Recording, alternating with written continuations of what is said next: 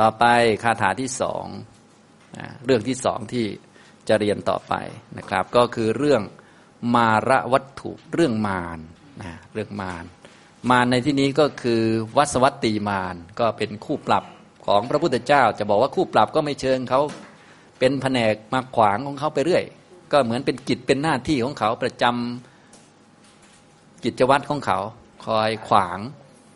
ขวางผู้ที่จะ เป็นพระอรหันต์หรือเป็นแล้วก็มาก่อกวนเรื่อย โดยเฉพาะก่อกวนพระพุทธเจ้าเนี่ยตั้งแต่ต้นเลยจนถึงเป็นพระพุทธเจ้าแล้วก็ยังมากวนนั่นกวนนี่อยู่วัสวัตตีมารเป็นมีเหมือนกันหมดนะก็เป็นธรรมชาติ เป็นเทพบุตรมารเนี่ยยังไงก็ต้องมีทุกยุคทุกสมัย เป็นเรื่องธรรมชาติไม่ได้แปลกอะไร สรุปง่ายๆที่เกิดในวัฏสงสารเนี่ยในโลกในภูมิทั้งสามเนี่ยไม่มีอะไรแปลกสำหรับผู้เห็นแล้ว เพราะว่ามันซ้ำไปมานั่นเอง เอาแค่เราชาตินี้ชาติเดียวเนี่ยก็โกรธก็ไม่น่าแปลกนะก็ก็ซ้ำไปซ้ำมาเนี่ยก็เราก็โกรธมันตั้งหลายรอบแล้วนะคนอื่นพูดให้เราก็ตกใจก็เคยเคยตกใจมาหลายรอบแล้ววนเวียนนะอย่างนี้ แล้วทีนี้ถ้าเราพอรู้จักเรื่องต่าง ๆ บ้างก็ไม่ใช่ชาติเดียวก็ชาติเก่าๆก็เป็นมาแล้วนะก็เป็นอย่างนี้นะครับ อันนี้ก็เรื่องมารนะ ในเรื่องมารนี้ก็มีสองคาถาด้วยกัน ในบาลีข้อสามร้อย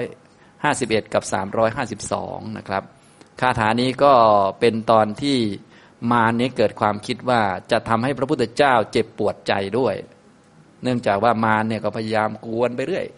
นะวิธีการที่จะทำให้พระพุทธเจ้าเจ็บปวดใจก็คือ ต้องไปกลั่นแกล้งคนที่พระพุทธเจ้ารักที่สุด แน่นอนว่ามารก็คิดแบบมารแบบคนธรรมดาทั่วไป คนที่พระพุทธเจ้ารักก็ต้องเป็นลูกพระพุทธเจ้า ลูกพระพุทธเจ้ามีหนึ่งคนก็คือพระราหุลนะก็ไปแกล้งพระราหุลแต่ไปแกล้งพระราหุลนะพระราหุลตอนนั้นเป็นพระอรหันต์แล้ว ก็เลยหลายชั้นเลย พระราหุลก็ไม่ตกใจอะไรเลย พระพุทธเจ้าก็ยิ่งสบายใหญ่เลย เขาคิดผิดหลายชั้นเนี่ยอย่างนี้นะอันนี้วัสนตีมานเขาคิดว่าถ้าทำร้ายพระราหุลเนี่ยจะทำให้พระพุทธเจ้าเจ็บปวดไปด้วย ก็เลย แปลงตัวเป็นช้าง เอางาเนี่ยไปรัดศีรษะของพระราหุลซึ่งพระราหุลตอนนั้นเป็นพระบวชใหม่ พระบวชใหม่พรรษายังไม่มี เวลาไปที่วัดใดวัดหนึ่ง เวลาจะไป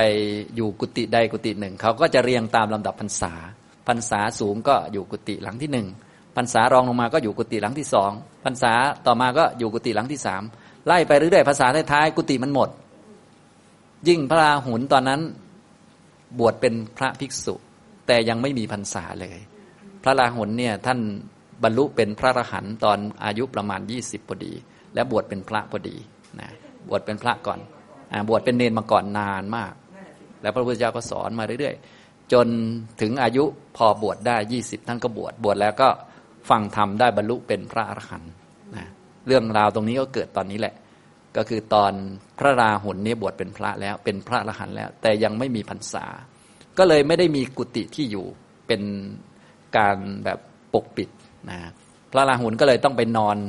หน้ากุฏิของพระพุทธเจ้า พระพุทธเจ้ามีคันธกุฎีพระราหุลก็ไปนอนไอ้รั้วรั้วตรงรั้วเพราะว่ามันไม่มีที่นอน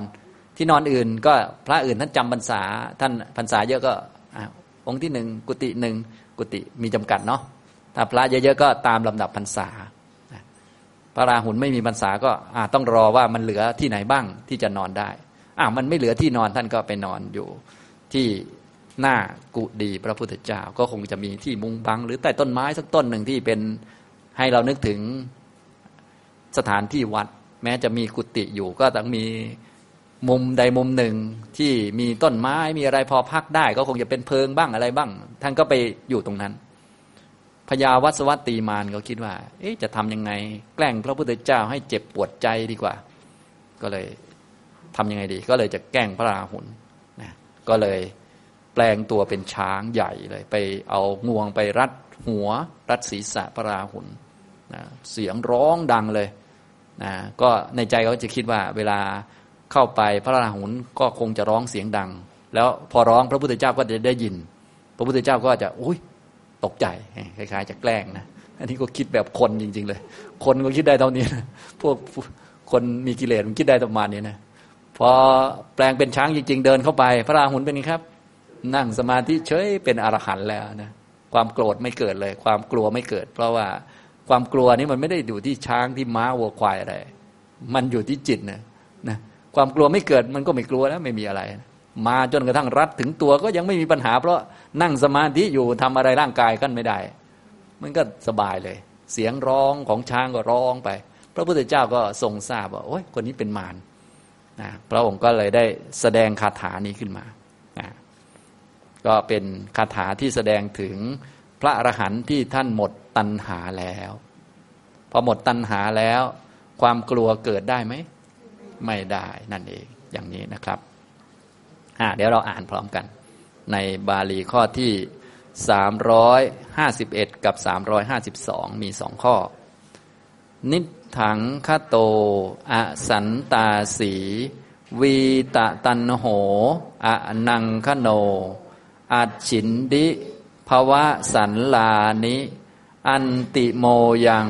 สมุตสโย วีตะตันโห อนาทาโน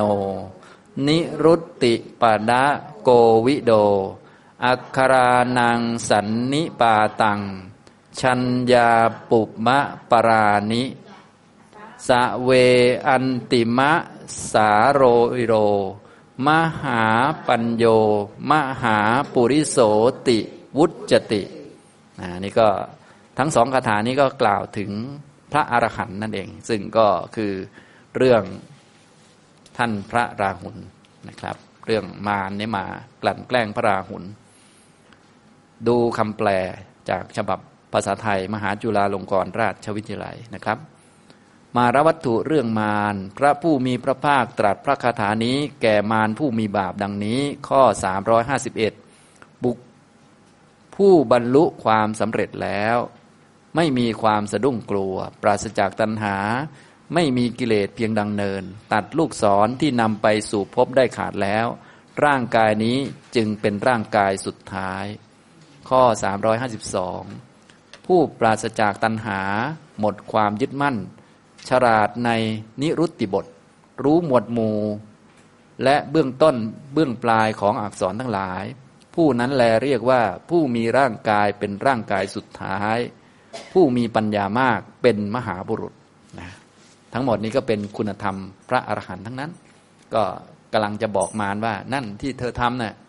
ลูกเราที่ว่าว่านั้นเป็นพระอรหันต์แล้วทำไปก็เหนื่อยเปล่าประมาณนั้นปยามารก็เลย โอ้พระพุทธเจ้ารู้ทันเราหนีเลย อย่างนี้ทำนองนี้นะครับอ่าเราก็มาดูนะครับ มีฟุตโนตให้ด้วยนะครับ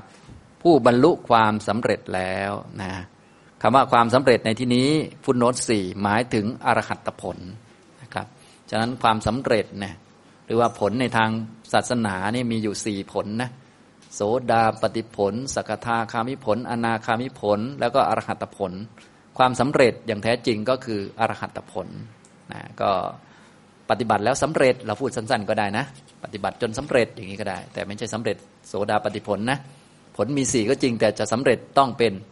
อรหัตผล ในที่นี้ก็ใช้คำว่าบรรลุความสำเร็จนะครับ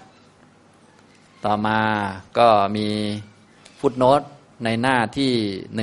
143 ผู้ปราศจากตัณหา หมดความยึดมั่น ฉลาดในนิรุตติบท วงเล็บหนึ่งเนี่ยฟุตโนตหนึ่งนิรุตติบท นิรุตติบทหมายถึงนิรุตติปฏิสัมพิทารวมทั้งปฏิสัมพิทาที่เหลืออีกสามอย่างก็คือ อัฏฐปฏิสัมพิทาธรรมะปฏิสัมพิทาและปฏิพานปฏิสัมพิทาก็หมายถึงพระอรหันต์เนี่ยท่านเป็นผู้ฉลาดใน ปฏิสัมพิทาสี่นั่นเอง เพียงแต่ตอนนี้เป็นรูปคาถาก็ยกเรื่องนิรุตติปฏิสัมพิทามาเป็นตัวอย่างนะว่าพระอรหันต์เนี่ยท่านฉลาดในนิรุตติบทก็คือรู้จักคำแต่ละคำว่าเขาหมายถึงสภาวะอะไร หมายถึงสัจจะไหนนะเพราะทุกคำเนี่ยมันไม่เกินสัจจะไปได้นะเป็นคำสื่อสารเฉยๆบอกสัจธรรม เข้าใจสิ่งต่างๆ ถ้าส่วนไหนที่เป็นผลก็คือทุกข์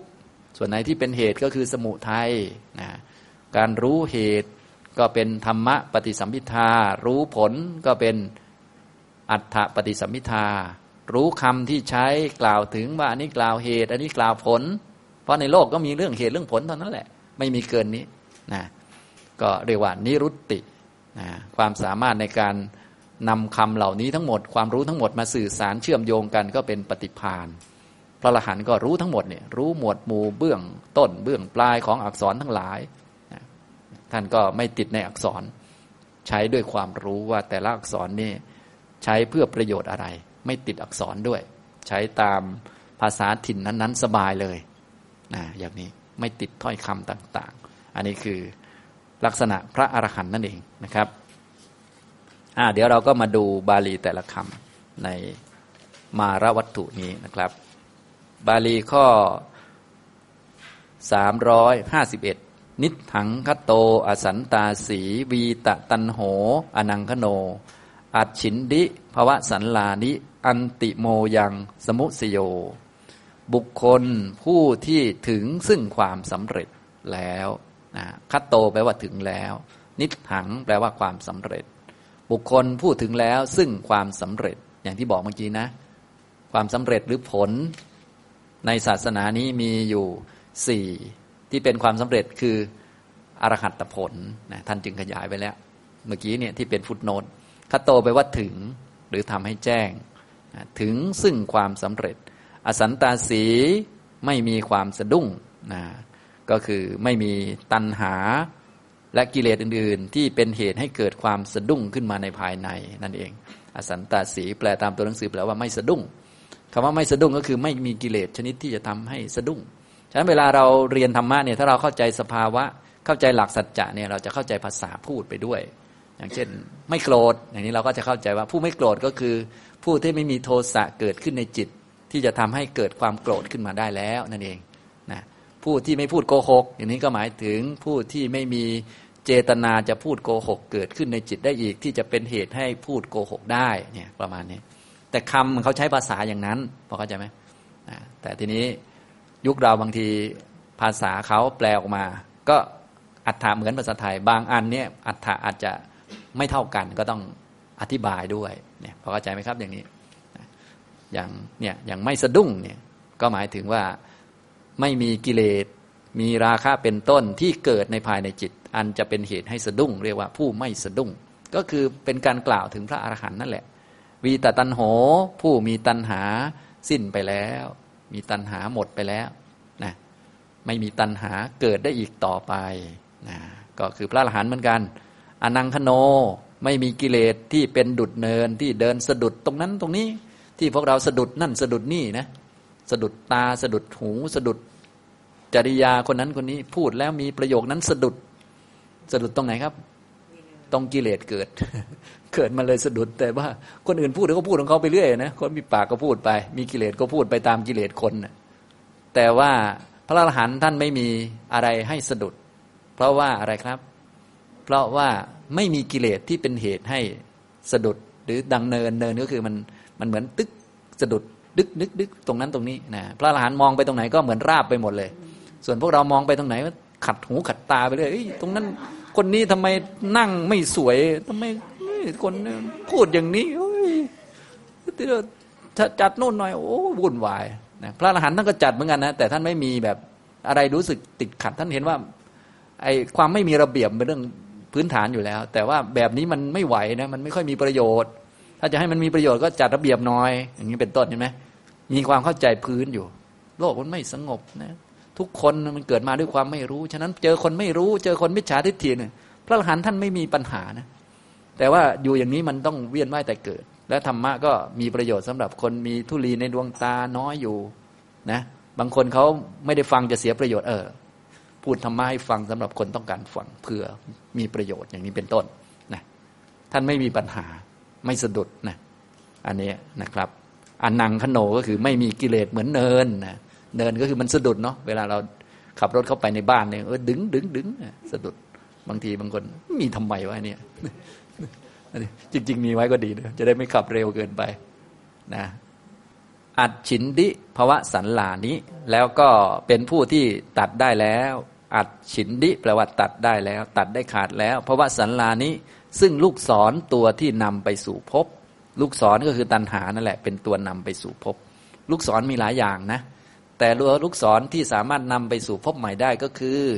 ตันหานะตันหามันเป็นโปโนบภวิกานะเป็นตัวที่ก่อให้เกิดในภพใหม่ได้นะครับ กรรมก็ก่อให้เกิดในภพใหม่ยังไม่ได้นะกรรมเป็นแค่ตัวสร้างฉากได้ แต่ว่าตัวที่ก่อภพใหม่ได้เนี่ยก็คือตัณหา กรรมแม้จะเยอะบุญแม้จะเยอะบาปแม้จะเยอะถ้าไม่มีตัณหามันก็เป็นอันจบไปนะครับ อย่างนี้ทำนองนี้ก็เหมือนมีเม็ดข้าว แต่ว่าไม่มีใยไม่มี น้ำเหนียวซะแล้วอะไร มันก็ไม่งอกนะเป็นเมล็ดรีบไปแล้วอย่างนี้ยนะฉะนั้นตัวหลักของมันก็คือ ตัณหานั่นแหละ ที่นำไปสู่ภพท่านผู้นี้คือพระอรหันต์ท่านถึง ซึ่งความสำเร็จแล้วไม่มีความสะดุ้ง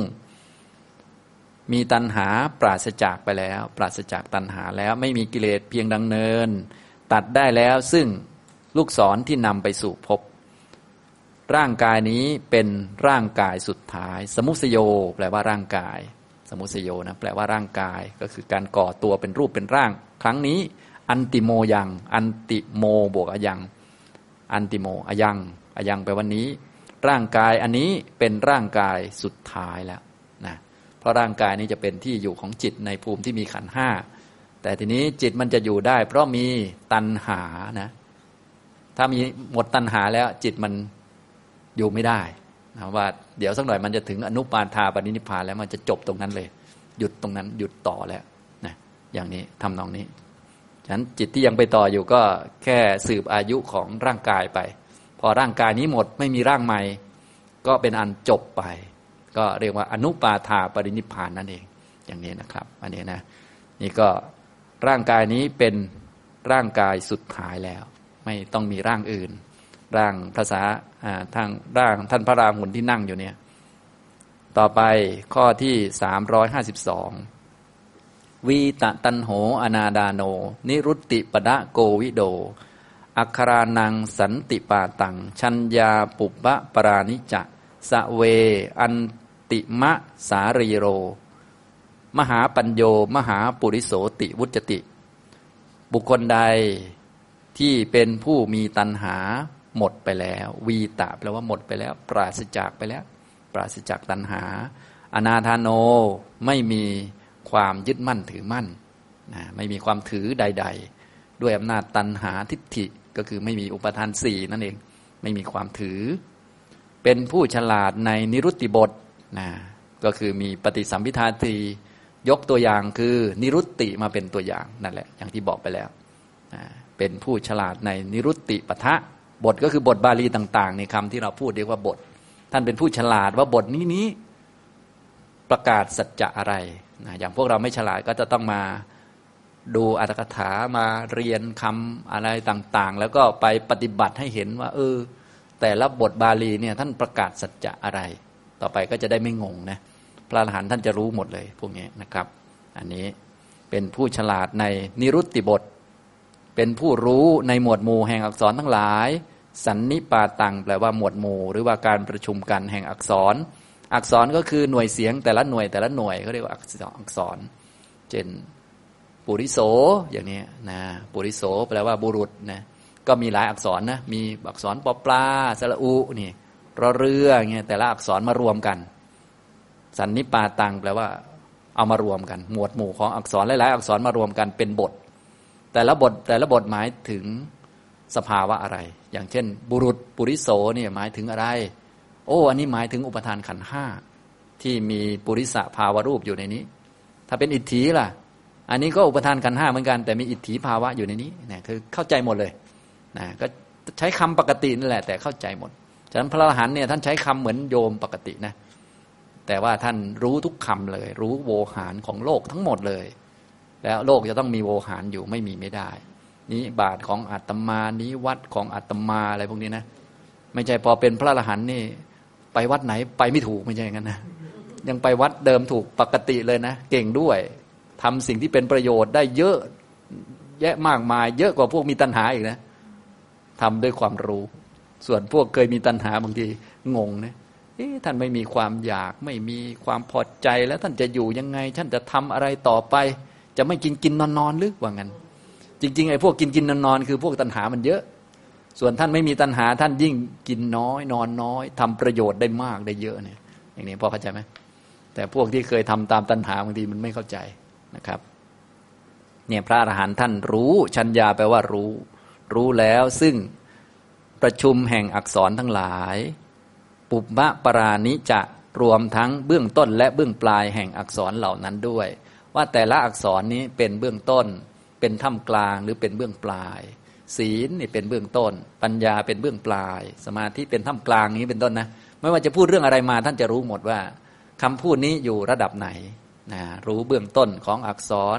รู้เบื้องปลายของอักษรต่างๆ เขาพูดแต่ตรงกลางก็ได้ ท่านก็จะรู้ต้นด้วย รู้ปลายด้วย พูดแต่ต้นก็ได้ รู้กลางรู้ปลาย พูดแต่ปลายก็ได้ รู้ต้น รู้อะไร รู้หมดแยกแยะได้ออก ส่วนคนที่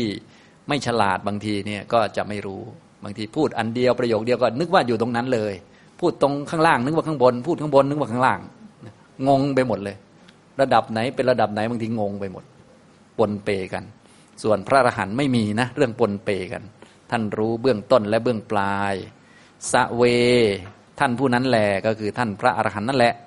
อุจติถูกเรียกว่า อันติมะสารีโร ผู้มีสรีระมีในที่สุด มีร่างกายครั้งสุดท้ายแล้ว มหาปัญโยผู้มีปัญญาใหญ่ปัญญามาก มากจนสามารถที่จะทำลายความมืดคืออวิชชาได้ ฉะนั้นคนมีปัญญาเยอะจริงๆเนี่ยไม่ใช่ว่าเก่งอะไรเรื่องอื่นนะ เก่งเรื่องอื่นก็ถือว่ามีความรอบรู้ แต่ถ้าเป็นมหาปัญญาแบบคุณสมบัติพระอรหันต์ก็คือทำให้หมดอวิชชาได้นะปัญญาเยอะจนไม่เหลือ อวิชชาแล้ว อวิชชาคือความไม่รู้ในอริยสัจนั่นเองนะครับ เป็นมหาปัญญา เป็นมหาปุริโส เป็นมหาบุรุษ เป็นคนชั้นเลิศสุดนะเป็นคนที่ใหญ่ คนใหญ่ก็คือสามารถชนะข้าศึกได้ทั้งหมดนะข้าศึกหลัก ๆ ก็กิเลส ความทุกข์ทั้งหมด ทุกในอบาย ทุกในวัฏฏะชนะหมดจึงจะเป็นมหาบุรุษ ถ้าเราเป็นมหาบุรุษเป็นผู้หลักผู้ใหญ่เป็นคนเก่ง แต่ว่าชนะกิเลสไม่ได้สักตัว อันนี้มันก็มันก็เรียกว่าพูดเอาเองอะเนาะอันนี้พูดแบบสภาวะ สรุปแล้วพระอรหันต์ก็ได้ชื่อเป็นอันติมะสารีโร ผู้มีสรีระครั้งสุดท้าย มหาปัญโยปัญญาใหญ่ปัญญามาก มหาปุริโสมหาบุรุษอย่างนี้นะนะครับ นี่คือบาลีแต่ละคำแต่ละคำนะ ทีนี้เพื่อให้เข้าใจเนื้อความได้ชัดนะครับ ก็เล่านิทานสักหน่อยหนึ่ง ก็เป็นเรื่องคุณสมบัติพระอรหันต์นะครับ เราฟังแล้วก็เอาไว้นึกถึงคุณของท่าน นึกถึงพระอริยสงฆ์ว่าเป็นอย่างนี้แหละ พระอริยสงฆ์ทั้งหลายที่เรานับถือกันนะเป็นอย่างนี้ ตอนนี้เรายังมีความสะดุ้งกลัวเกิดได้อยู่ เนื่องจากยังมีราคะเกิดขึ้นในจิตได้ เมื่อใดมีราคะเกิดขึ้น เมื่อใดมีโทสะเกิดขึ้นก็สะดุ้งขึ้นมาได้ ตอนไม่เกิดก็ไม่สะดุ้งนะตอนนี้ที่ไม่สะดุ้งเพราะมันไม่เกิดนะนะถ้าสะดุ้งมาก็เกิดขึ้นมา เรื่องมารนะครับ นิทาน พระศาสดาเมื่อประทับอยู่ในพระเชตวัน ทรงปรารบมารตรัสพระธรรมเทศนานี้ว่า นิถังคโตเป็นต้น ความพิสดารว่าในวันหนึ่งเวลาวิกาลพระเถระเป็นอันมากเข้าไปสู่พระเชตวันมหาวิหาร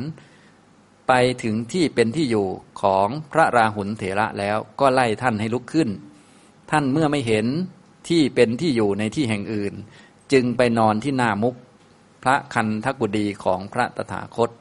คราวนั้นท่านผู้มีอายุนั้นบรรลุพระอรหันต์แล้ว ได้เป็นผู้ยังไม่มีพรรษาเลย มารชื่อวสวัตมารชื่อวสวัตตีดำรงอยู่ในภพนั้นนั่นแหละ เห็นท่านผู้มีอายุนั้นนอนที่หน้ามุกพระคันธกุดีจึงคิดว่า พระราหุลนนี้เป็นผู้ แทงใจของพระสมณะโคดมนอนอยู่ข้างนอก ส่วนพระองค์บรรทมอยู่ภายในพระคันธกุดีเมื่อเราบีบคั้นลูกของท่าน พระองค์ก็จักเหมือนถูกบีบคั้นด้วย ดังนี้ มานั้นจึงเนรมิตเพศเป็นพระยาช้างใหญ่มา เอางวงรัดกระหม่อมพระเถระ แล้วร้องดุดนกกระเรียนด้วยเสียงดัง พระศาสดาบรรทมในพระคันธกุดี ทรงทราบว่าช้างนั้นเป็นมารจึงตรัสว่ามารคนเช่นท่านนั้น แม้ตั้งแสนก็ไม่สามารถเพื่อจะให้เกิดความกลัวแก่บุตรของเราได้ เพราะว่าบุตรของเรามีปกติ ไม่สะดุ้ง มีตัณหาปราศจากไปแล้ว มีความเพียรใหญ่มีปัญญามากดังนี้แล้ว จึงได้ทรงภาสิทธิพระคาถาเหล่านี้ว่า นิฏฐังคะโต อะสันตาสี วีตะตัณโห อะนังคะโณ อัจฉินทิ ภะวะสัลลานิ อันติโมยัง สะมุสสะโย วีตะตัณโห อะนาทาโน นิรุตติปะทะโกวิโท อักขะรานังสันนิปาตัง ชัญญาปุพพาปะรานิจะ สะ เว อันติมะสารีโร มหาปัญโย มหาปุริโสติ วุจติ แปลความว่า ผู้ใดถึงความสำเร็จ มีปกติไม่สะดุ้ง มีตัณหาไปปราดแล้ว ไม่มีกิเลสเครื่องยั่วยวนใจ ได้ตัดลูกศรออันนำไปสู่ภพทั้งหลายเสียแล้ว กายนี้ของผู้นั้นชื่อว่ามีในที่สุด ผู้ใดมีตัณหาไปปราดแล้ว ไม่มีความถือมั่น ฉลาดในบทแห่งนิรุตติ รู้ที่ประชุมแห่งอักษรทั้งหลาย และรู้เบื้องต้นเบื้องปลายแห่งอักษรทั้งหลาย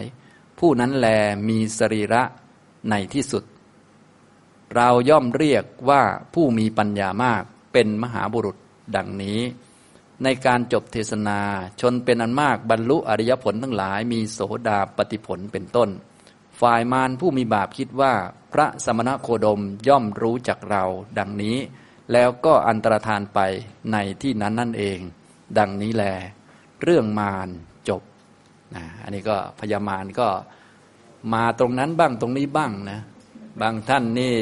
พออ่านไปเรื่อยๆก็จะรำคาญพญามารอีกแล้วโผล่ไปอีกแล้ว เดี๋ยวเรื่องนั้นเรื่องนี้เดี๋ยวพระอรหันต์องค์นั้นองค์นี้มาเรื่อย ก็อย่าไปรำคาญเขานะเขาก็มีหน้าที่ของเขาของเขาไปเรื่อยนะเทพบุตรมารก็เป็นส่วนหนึ่งนะก็ถ้ารำคาญเทพบุตรมารก็ก็ขันธมารเนี่ยเราก็เดี๋ยวก็รำคาญเขาอีกแหละเดี๋ยวมัจจุมารก็รำคาญเขาอีกเขาเป็นธรรมชาติของเขานะต้องรู้จักนะฉะนั้น สิ่งเหล่านี้พอเราได้ศึกษาแล้วเราก็จะได้เข้าใจได้ทราบชัด แล้วก็ เออ มันได้เท่านี้จริง ๆ นะนะวัตตะสงสารต่าง ๆ เนี่ย มันได้ประมาณนี้ มารก็คิดได้ประมาณนี้แหละ แกล้งพระนี่แหละมารเนี่ยนะคนไหนดีๆก็ขวางเขานี่แหละเขาก็คิดได้ประมาณนี้นะไม่เกินนี้แหละนะฉะนั้นทางพวกเราพอรู้แล้วก็จะได้วางใจต่อบุคคลต่าง ๆ ต่อธาตุต่อขันถูกต้อง เอาสิ่งเหล่านี้มาฝึกเจริญมรรคเพื่อทำให้แจ้งนิพพานต่อไปนะครับ เอาละบรรยายในช่วงเช้าก็พอสมควรแก่เวลาเท่านี้นะครับ อนุโมทนาทุกท่านครับ